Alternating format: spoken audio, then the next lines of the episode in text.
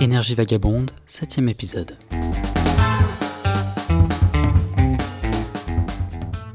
Après avoir participé à la plus grande course d'autostop de France, la Majak, avec Louis, après avoir rencontré Paul et Michel Adèle et leur projet de boulangerie permaculturelle, après avoir parcouru la France et l'Espagne en stop avec Oriane, je suis rendu à Lisbonne.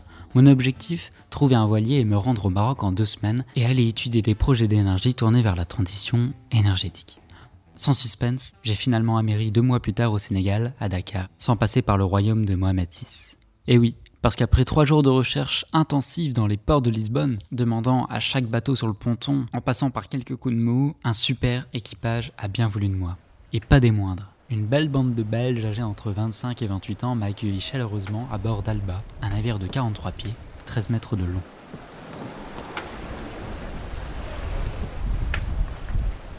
Cette expédition s'appelle Sailing. Elle est partie de Concarneau et s'embarque pour deux ans et demi autour de l'Atlantique pour aller explorer le monde qui nous entoure et ses populations qui le composent. Trois capitaines, Mathieu, Céline et Marikel, chacun dans leur domaine, l'agroécologie, la mycologie et la bioacoustique marine. Leur objectif, réaliser des reportages, se constituer une base de données de ce qu'ils auront découvert, appris, partagé en allant à la rencontre de peuples africains et américains. Avec eux, deux magnifiques matelots pour les accompagner lors de ces premiers mois de voyage, Nico et Justine.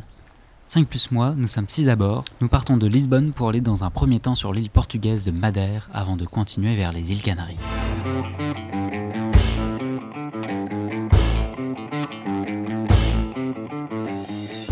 Nouvelle série d'épisodes, je m'entretiens avec chaque membre de l'équipage, un épisode par tête de pipe donc, ils valent bien le coup. On va prendre le temps de dresser leur portrait, de parler de leurs projets, de la vie à bord d'un voilier, du vagabondage, de l'énergie, du vivant, du cosmos, de ce qui les anime, et puis le temps aussi qu'il faut pour vous donner aussi l'envie de partir au grand large. C'est une expérience de vie, c'est mon premier voyage en voilier, j'en raconterai quelques anecdotes en intro des épisodes suivants. Mais d'abord, place au talent. Premier épisode de cette série, je suis avec Justine, grande connaisseuse des champignons et qui s'initie également à la low-tech. Nous sommes sur le bateau, ça s'entend. Il est entre 1h et 2h du mat, on vient de faire la fête tous ensemble en mode disco après s'être baigné à poil en plein milieu de l'Atlantique. Nous rejoignons Madère.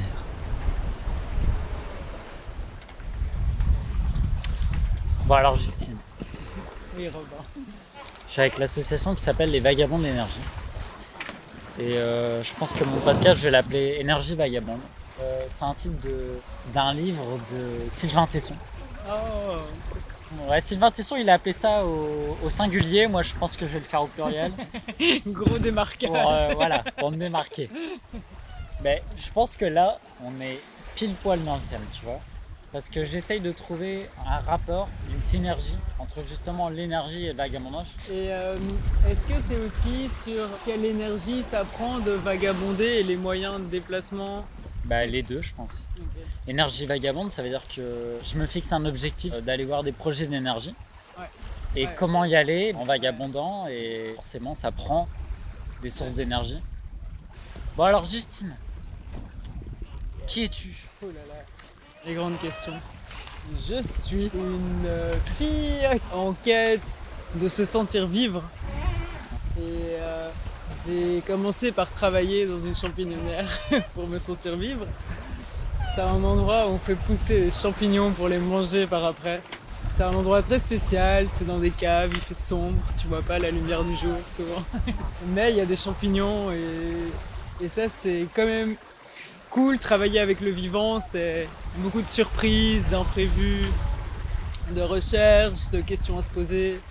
Donc c'est quand même une chouette manière de se sentir vivante au jour le jour. Puis après, c'est quand même dur euh, de travailler 5 jours sur 5 dans une cave euh, avec un petit salaire. J'ai un peu arrêté ça. J'ai fait ça pendant un an et demi. D'accord.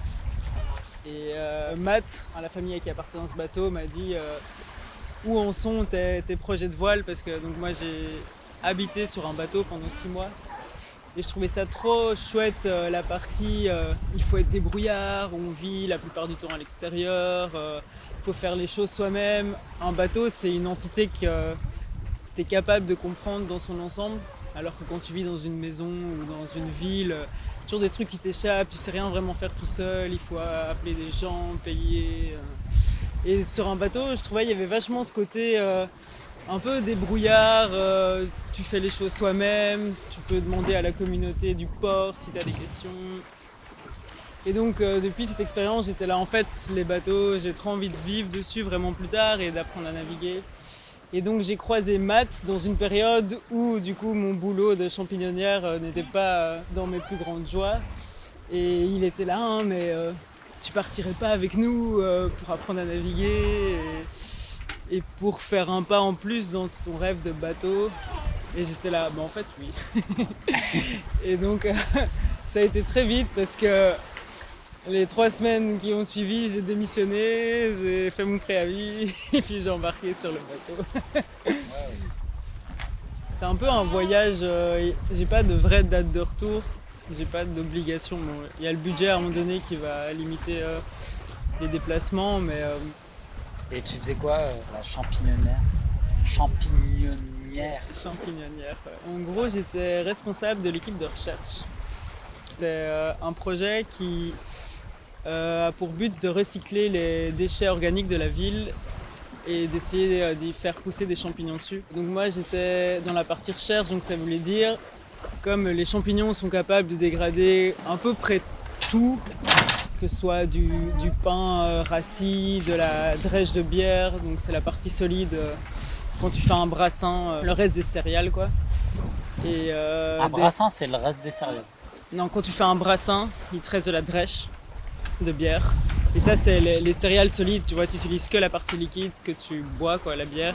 Mais il y a toute la, toutes les céréales qui ont infusé. Après, c'est des quantités de déchets énormes qu'on donne souvent à manger au bétail, mais qui sont pas revalorisées en tant que telles. Et donc, les, les champignons, comme ils, ils, ont une très grande diversité de digestion, ils sont capables de. Enfin, ils sont intéressants dans ces cas de figure-là où tu as des, des matières organiques très riches et des gros volumes, tu sais pas quoi en faire. Donc il y a ça avec le, pain, le vieux pain, la drèche de bière, en tout cas en Belgique. Euh, les cosses de cacao, on a essayé, euh, les cosses de noix aussi, tu vois. Tout ça, c'est des trucs que les champignons arrivent à digérer. Enfin, il faut un peu gérer les, différents pourcentages par rapport. Euh, il y a un certain taux d'azote, de, de lignine à respecter, une certaine humidité. Mais il y a moyen de jouer avec plein de matériaux différents pour arriver à trouver une recette que le champignon sait bien dégrader et, produire en suffisance pour que ce soit rentable pour faire euh, de la production de, champignons. Et du coup, moi, mon boulot, c'était ça, c'était euh, faire un peu ce travail de, ok, je mets X% de cosses de noix, X% de pain sec, euh, pour obtenir mon taux d'azote optimal, mon taux d'humidité, est-ce que le champignon va aimer, oui ou non, est-ce qu'il lui faut autre chose. Et donc c'était vachement chouette, c'était toute une équipe. On était genre 5-6 à travailler là-dessus et à se poser des questions et euh, voir comment faire ça. Et c'était quoi comme champignons Alors ben, c'est des champignons qui sont ligneux, donc qui digèrent du bois. Donc c'est pas comme les champignons de Paris qui eux euh, ils digèrent de la matière première qui a déjà subi un état de décomposition. Donc c'est plus du, une sorte de humus, euh, de la matière organique ouais, déjà décomposée. Et là, c'est des champignons qui dégradent du bois. Et donc, c'est des pleurotes, des shiitake. C'est plus des champignons euh, qui, culturellement, de base, se sont d'abord cultivés en Asie. Eux, ils sont super forts dans tout ce qui est culture de champignons. En Asie? Ouais. Ils sont beaucoup plus avancés que nous. Ils arrivent à faire ça avec des systèmes ultra low-tech alors que nous euh, on a besoin de stérilisation, de chambres stériles les plus propres possibles parce que les champignons ligneux ils ont besoin d'un certain vide bactériologique pour grandir bien et eux ils arrivent à faire ça dans des conditions euh, beaucoup moins contrôlées que le nôtre mais ils ont un savoir-faire qui est beaucoup plus ancien que le nôtre. En Europe c'est assez récent la culture de champignons euh, ligneux à grande échelle. C'est-à-dire quoi euh, cultiver des champignons low-tech? Ça veut dire euh, sans utiliser des infrastructures qui demandent un, savoir-faire énorme où tu as besoin de plusieurs experts pour mettre en place euh, toute la chaîne de production. par exemple, pour les champignons, Comment est-ce que les champignons poussent dans la nature? En fait, ils ont des associations avec euh, certaines bactéries qui vont être bénéfiques pour le champignon et donc le champignon va pousser à cet endroit-là parce qu'il y a une symbiose entre lui et d'autres organismes euh, vivant et donc euh, un tronc lambda dans la forêt, il va avoir des pleurotes dessus parce qu'il y a toute une symbiose de micro-organismes qui favorise euh, la pleurote quoi. Et fait ça donc en mode low-tech, ce serait par exemple donc remettre les bactéries qui sont adaptées aux pleurotes dans le même environnement et que ce soit juste ça qui font que tes pleurotes poussent aussi, en, lui donnant des, substrats adéquats.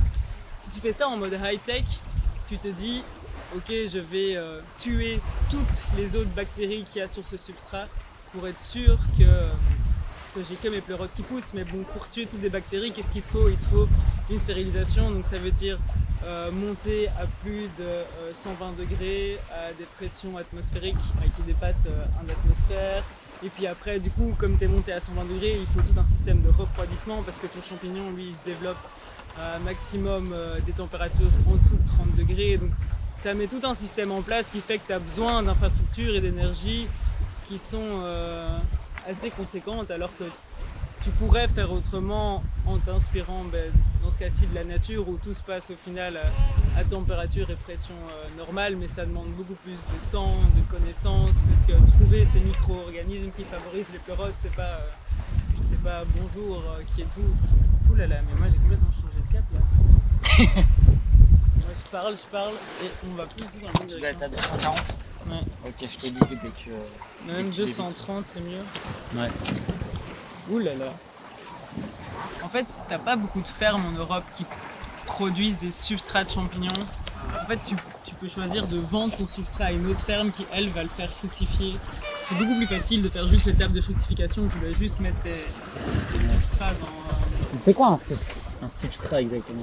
Donc un substrat, ça veut dire une matière organique, enfin différentes matières organiques mélangées, avec dessus déjà le mycélium de champignons. Par exemple, là où moi je travaillais, ça voulait dire un mélange de bois, de drèche de bière et euh, avec un certain taux d'humidité, où on avait mis euh, du mycélium, qui est le, corps même du. ouais, c'est ça, juste pour comprendre, le mycélium, c'est le tronc de l'arbre. Ouais. Et l'arbre, il donne un fruit qui est le mmh. champignon. Et un mycélium, ça peut aller sur des kilomètres carrés. Ça peut aller sur des kilomètres carrés. En fait, un mycélium, tant qu'il a de la matière à digérer, il va tout le temps s'étendre. Et donc c'est pour ça dans les champignonnières, les substrats c'est souvent des petits euh, blocs de 3-4 kg parce que tu veux pas que ton mycélium continue et continue à s'étendre, sinon il te faut une finition à ton substrat pour qu'il arrête de digérer la matière et qu'il se mette euh, dans la phase fructification, je fais des champignons. Parce qu'effectivement, si euh, le mycélium a du substrat à digérer, il, va continuer euh, à le faire. Tu as des, mycéliums qui font des forêts entières. C'est à la base de presque tous les écosystèmes. Parce que ça fait quoi de savoir digérer? Et Ça veut dire qu'il n'y a plus de déchets quoi. C'est-à-dire que tout est revalorisable, tout est transformable. Ça c'est la vie quoi. Si tu as des, des, boucles avec des fins, il y a un moment donné où tu es bloqué alors que si tu sais à chaque fois réutiliser tes matières premières, c'est une infinité de possibilités quoi. Est-ce que les champignons ça guérit? Ouais, ouais, il y en a. Ben, il y en a plein. Genre il y a la psilocybine, c'est euh, la molécule qui est présente dans les champignons hallucinogènes.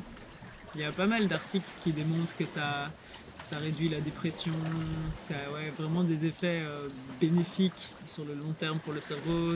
Et même chez les, les abeilles, elles se nourrissent de mycélium, de certains types de champignons pour se protéger contre le, varroa, une espèce de tique euh, énorme qui vient se coller sur, euh, sur les abeilles et qui leur donne beaucoup de... Enfin, c'est un grand vecteur de maladie et qui est aussi responsable pour une grande partie du déclin des abeilles. Du coup, c'est trop ouf parce que pour certains êtres vivants, le mycélium est genre la réserve immunitaire de ces êtres vivants-là. Donc, enfin, il y a plein de composés actifs qui sont ultra euh, bénéfiques dans ces champignons. Et c'est juste que nous, on n'a pas encore trouvé la manière de, de les extraire et de les utiliser, mais ça se fait déjà dans le monde du vivant. Quoi. Il faut quoi comme étude pour faire ce que tu as fait?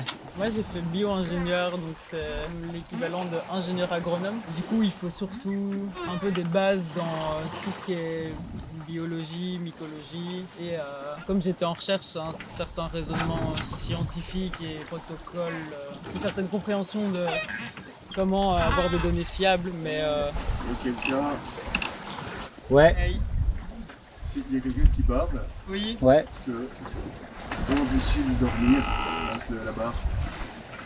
J'ai pris un riz, mais j'aurais peut-être pas dû. T'as quoi? J'ai pris un riz, donc j'ai réduit la, voilure parce que ça soufflait au-dessus de 15 nœuds, donc ça veut dire que le vent forçait.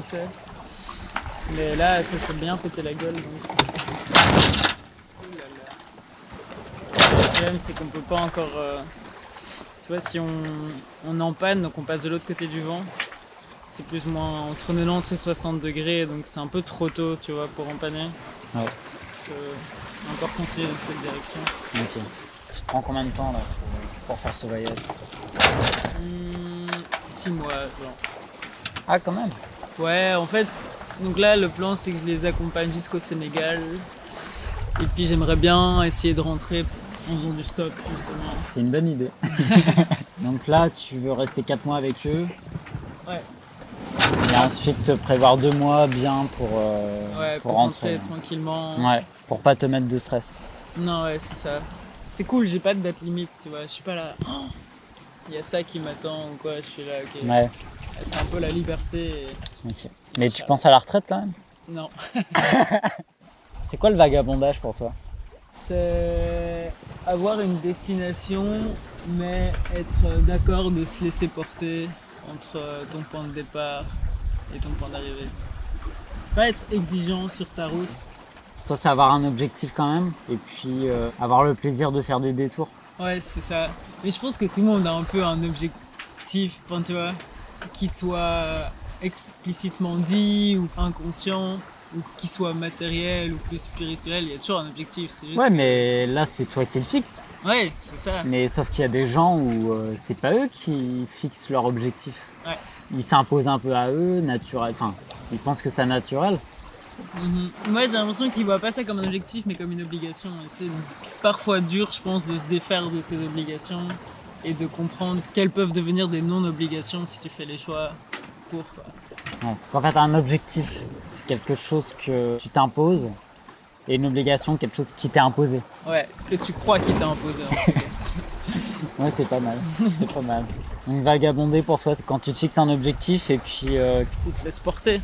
Accepter d'être là, hein, c'est pas ce que j'avais prévu. C'est pas la direction la plus facile pour atteindre mon objectif, mais, mais ok. Je pense que c'est important d'avoir cette vision-là les gens vont trop tout droit. Et tu dis que tu as, été 6 mois en bateau? Non, j'ai vécu 6 mois sur un bateau, donc euh, j'ai fait un Erasmus à Copenhague. Les loyers étaient beaucoup trop chers, et donc j'ai un peu posté un message à l'aide sur Facebook et euh, j'ai un ami qui m'a dit ah, mais j'ai un copain Mathieu qui va avec son bateau un an sur Copenhague. Euh, si tu veux, je vous mets en contact. Et moi j'étais là, ouais, cadeau du ciel. Genre. Donc Mathieu là, c'est le même mec avec qui on est sur son bateau là. C'est le même bateau. On était quatre en tout à habiter. Trop cool. Trop cool coloc. Donc on était au port, mais on sortait quand même parfois les week-ends. Euh, on faisait parfois des semaines aussi de navigation. Donc c'est-à-dire que t'allais en cours et tu revenais le soir Sur mon bateau. Donc là, euh, tu t'es dit, ok, je, vais partir avec Mathieu, et puis il y a Céline, et, puis il y a Marie-Cal. Ouais. Et comment tu trouves ta place euh, Parce que au départ, euh, ils voulaient partir à trois, qui veulent partir 30 mois jusqu'au Sénégal, Guinée, Guinée-Bissau, aller au Brésil, et puis remonter vers le Canada, et puis revenir en Belgique, le pays d'origine. T'as quoi comme projet, t'as quoi comme objectif? Moi je voulais beaucoup apprendre sur la déjà la voile, sur ça veut dire quoi, voyager en ayant un projet, en, rencontrant des communautés, comment est-ce qu'on fait pour, euh, pour rentrer en contact, pour créer du lien? C'est toutes des questions qui me traversent souvent l'esprit et je trouve que c'est pas toujours facile d'arriver, d'être là. Ah, bonjour, c'est un chouette exercice d'ouverture à d'autres cultures et de sortir de sa zone de confort, mais en étant vraiment juste à l'écoute l'autre.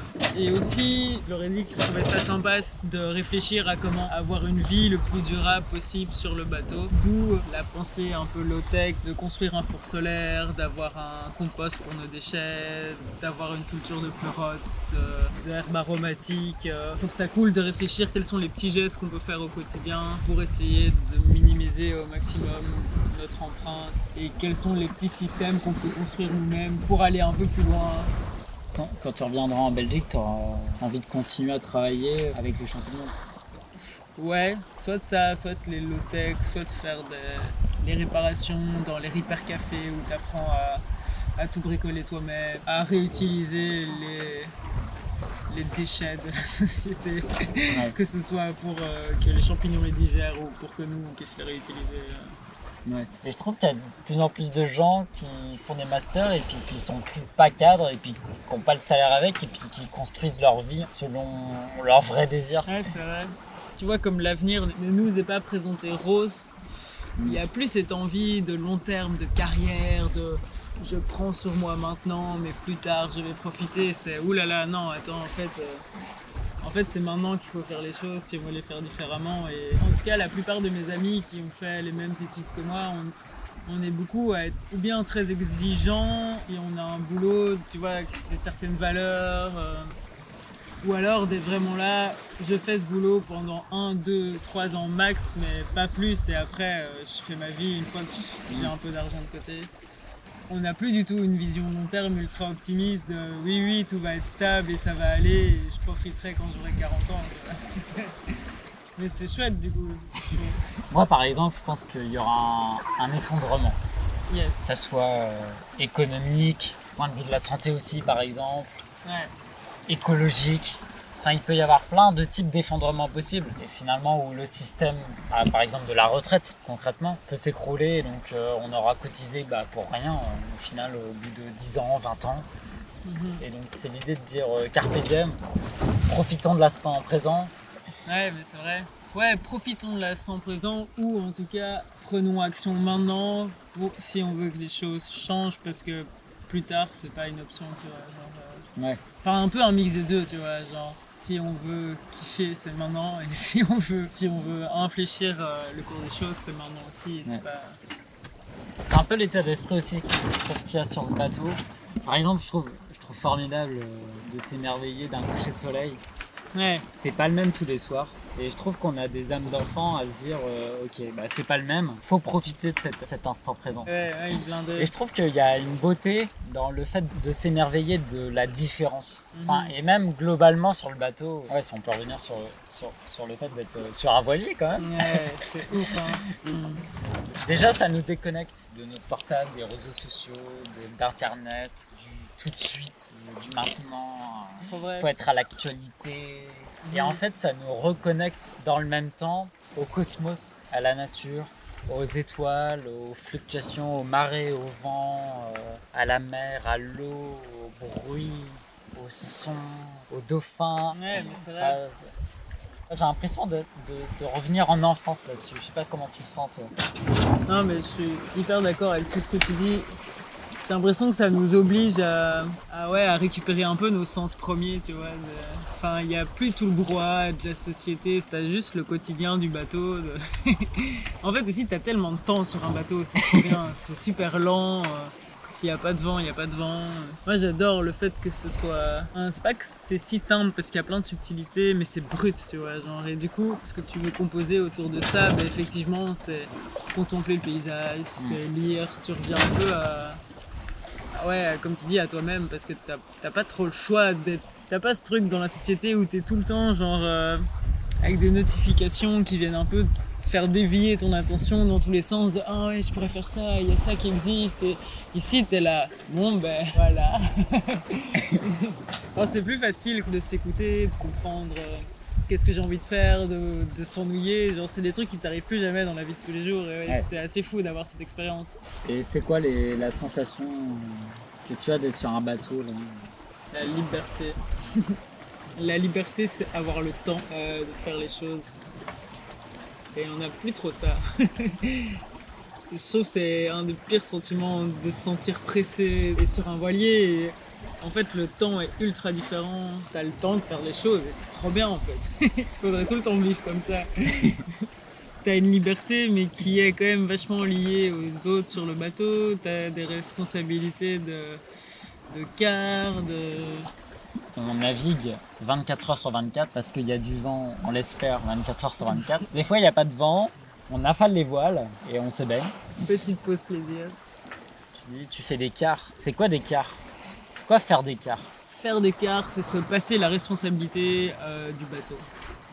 Parce que quand on navigue comme ça, en fait, il y a toujours quelqu'un qui doit regarder, qu'on va pas foncer dans d'autres bateaux à l'horizon, qu'on suit toujours bien le bon cap, que nos voiles sont bien réglées par rapport au vent, parce que le vent, il, tourne.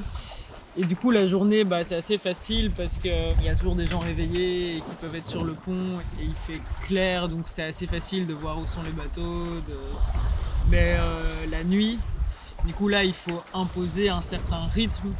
C'est en fonction du nombre de personnes. Là, nous, on est, du coup, on est 5 à faire des quarts et donc on divise la nuit en 5 en gros. Et euh, on confie le bateau à chacun pendant 2 ou 3 heures.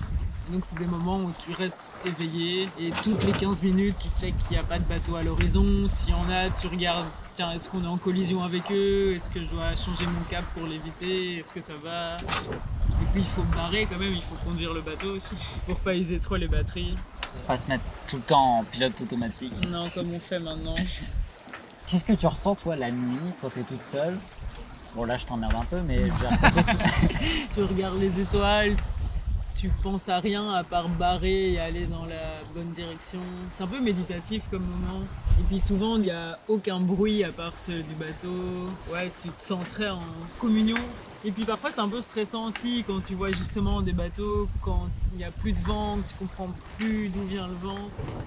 Enfin, en fait, un quart, c'est ou bien ultra chouette, mais quand il pleut, quand, enfin, ça peut être aussi juste aussi des moments un peu durs où t'es là, ok, comment est-ce que ça finit euh. il a déjà plu? Ouais, il a déjà draché. Et là, tu te marres un peu moins.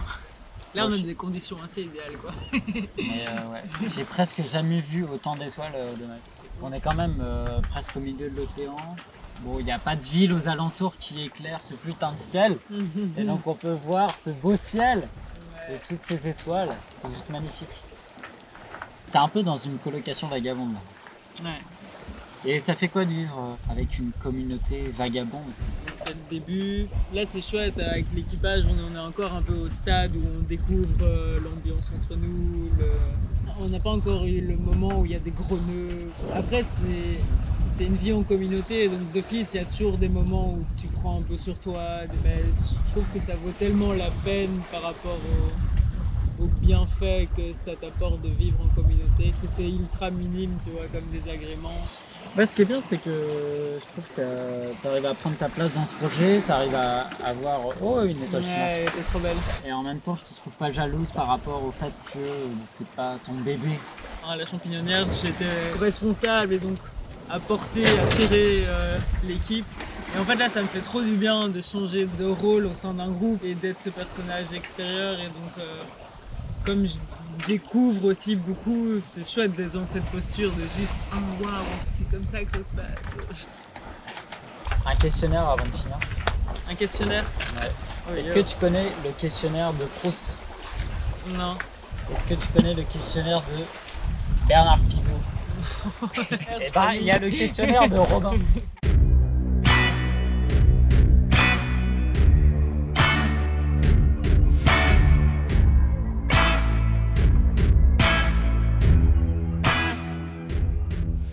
Et voici le questionnaire de Robin.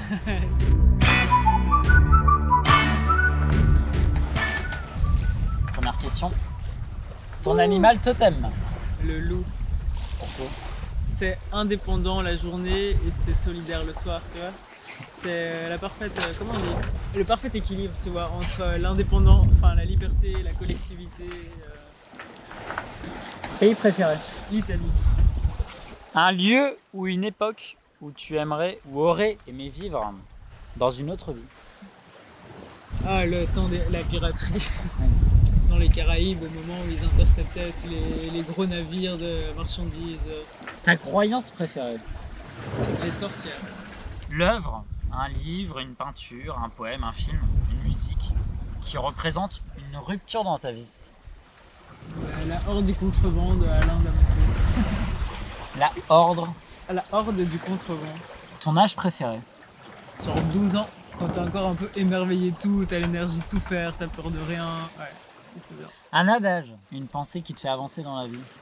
Le but dans la vie, c'est de chaque jour se sentir vivant. Et que si tu te couches en n'ayant pas ce sentiment de waouh, aujourd'hui je me suis sentie vivante, c'est- c'est qu'il faut faire d'autres trucs de ta journée. Ça a l'air quoi concrètement se sentir vivante? Mais c'est plein de trucs, ça peut euh, être sentir ton cœur battre parce que tu fais un effort physique, ça peut euh, être euh, immergé dans la contemplation d'un paysage, mais tu vois, c'est un peu ces moments où ça s'intensifie comme ça. C'est ultra différent pour tout le monde, mais j'ai l'impression que si t'as ça comme pensée, tu fais des trucs que t'as vraiment envie de faire et qui te font du bien, tu vois. Donc si jamais euh, tu t'es pas trop senti vivant dans la journée, tu prends un, un champignon à l'huile le soir. Et là, hop, je peux mettre check sur le champignon. Non, il y a un autre adage que j'aime trop qui est de Alain Damasio qui dit Déchirez la gante qui est en vous et qui crie Soyez ceci, soyez cela. Il faut toujours être pour soi-même le dehors de toute chose. Le Ah le dehors. En gros, il dit qu'il faut arrêter de s'enfermer dans un moi je suis comme ça et qu'il faut justement essayer de tout le temps ne pas se limiter à ce qu'on croit on est et essayer d'être chaque jour différent parce que tu te fais transformer par les rencontres que tu fais, par ce que tu vois, par ce que tu apprends. Et je trouve ça trop chouette de penser comme ça et pas d'être là, un, mais moi en fait euh, j'ai besoin de ça ou je suis ici et de renverser le truc complètement et d'être là. En fait, non, moi je suis pas comme ça, je suis. Enfin, je verrai bien ce que je suis demain et ce sera pas la même chose qu'hier ou même si t'as pas le- la même personnalité avec d'autres types de personnes que tu rencontres, tu vois, c'est hyper ok de se transformer au fur et à mesure.